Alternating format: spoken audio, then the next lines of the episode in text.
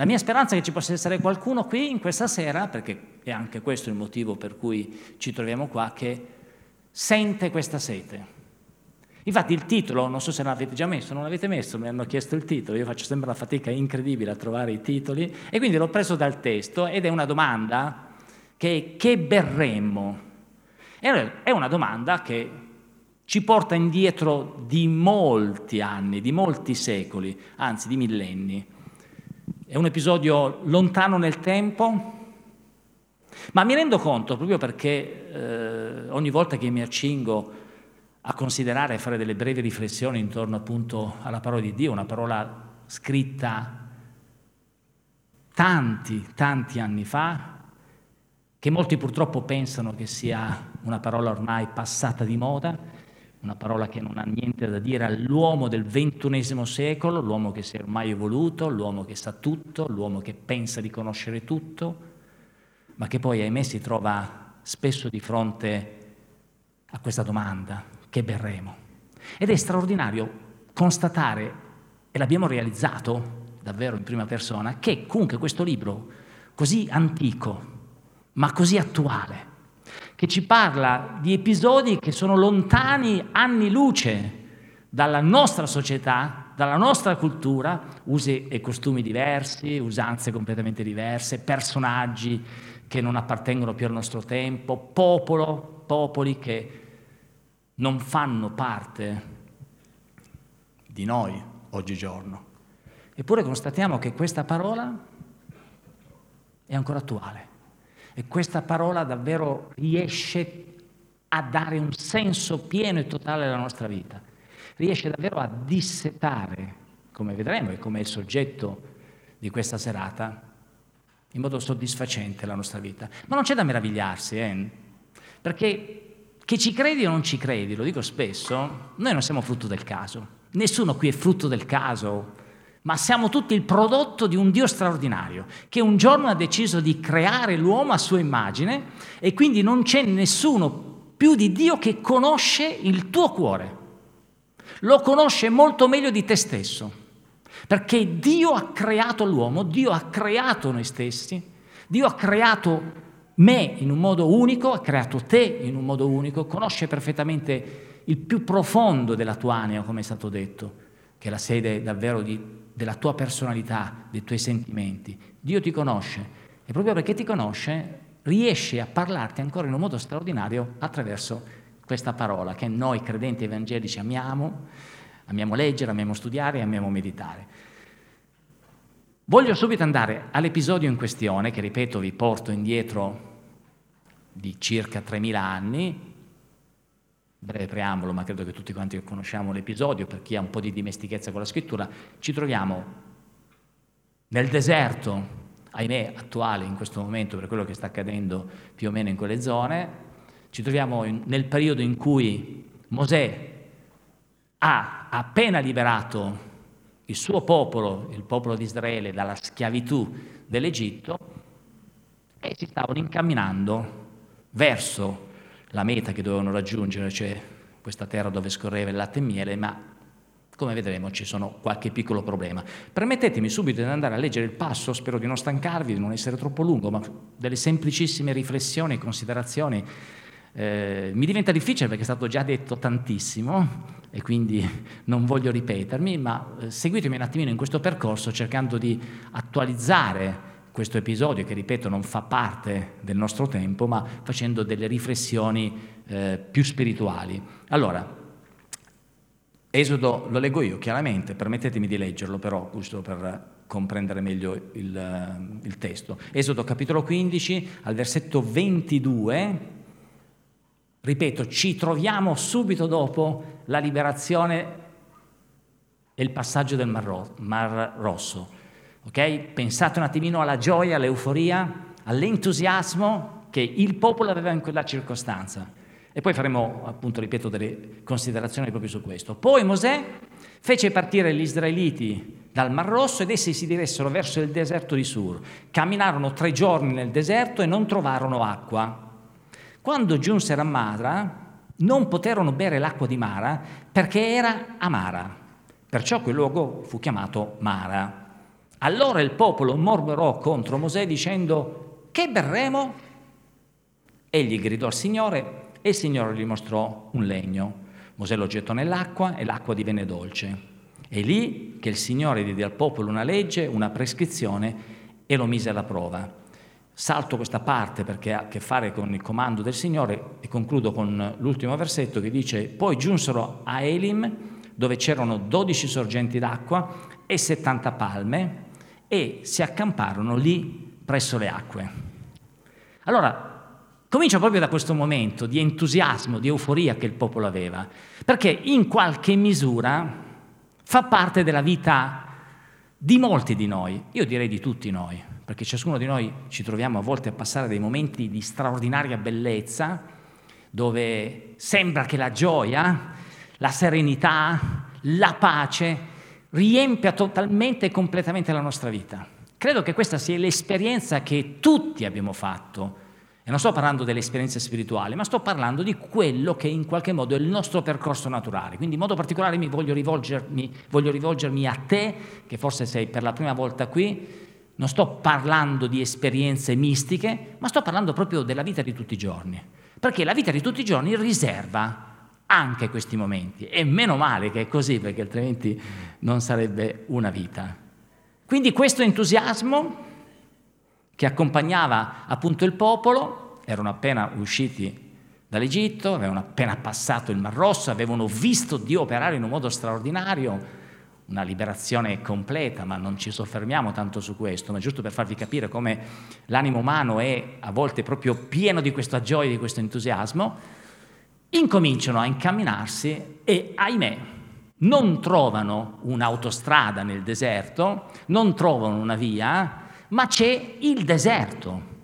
Perché credo che l'esperienza tua e l'esperienza mia sicuramente è quella che a volte dopo momenti di grande gioia, dopo momenti di serenità, purtroppo arriva il deserto, cioè arriva la vita con tutte le sue problematiche, con tutte le sue difficoltà, con tutte le sue angosce, lasciamolo dire, perché credo che non ci sia nessuno qui che viva una vita esente da tutto questo. E quindi a un certo punto ti incammini pensando che le esperienze gioiose che hai fatto, pensando che quello che hai accumulato forse in qualche serata di sballo o qualche serata piacevole con gli amici o semplicemente in famiglia, sia sufficiente. Ma ahimè, come dicevo prima, c'è il deserto.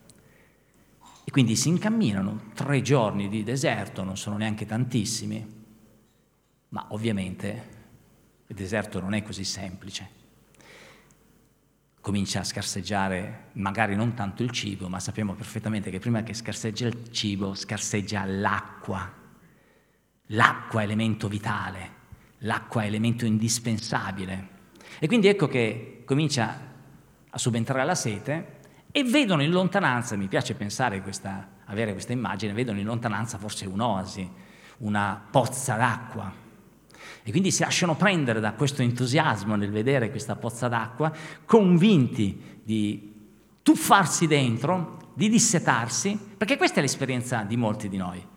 Questa forse è la tua esperienza, perché nel passato hai sperimentato gioia, serenità, facendo determinate cose, ed ecco che ti trovi di fronte a un'acqua e pensi che quest'acqua possa di nuovo darti e ripagare completamente la sete che viceversa hai.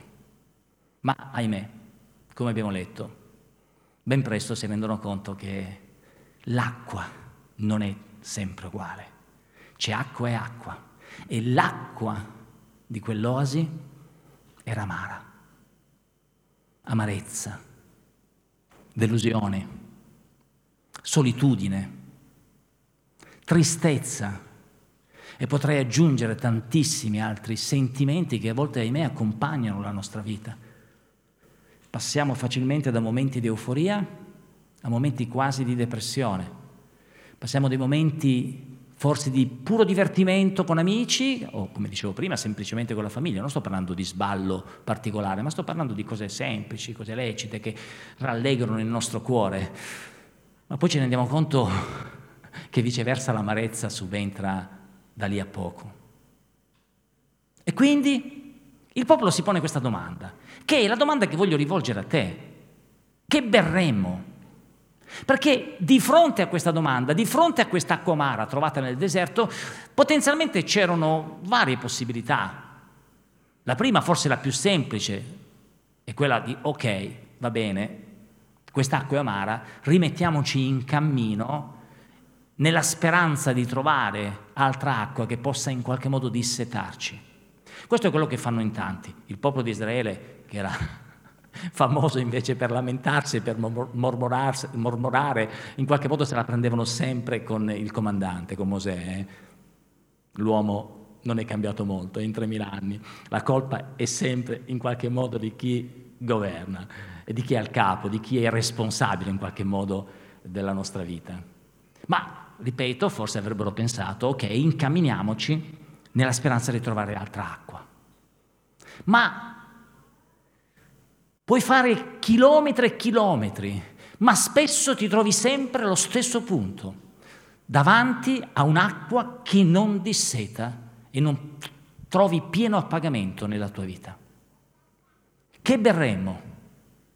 C'è una soluzione a questa domanda e c'è una soluzione al problema che il popolo si trova ad affrontare. Mosè semplicemente fa la cosa che forse per molti potrebbe sembrare banale, prende un pezzo di legno e lo getta nell'acqua.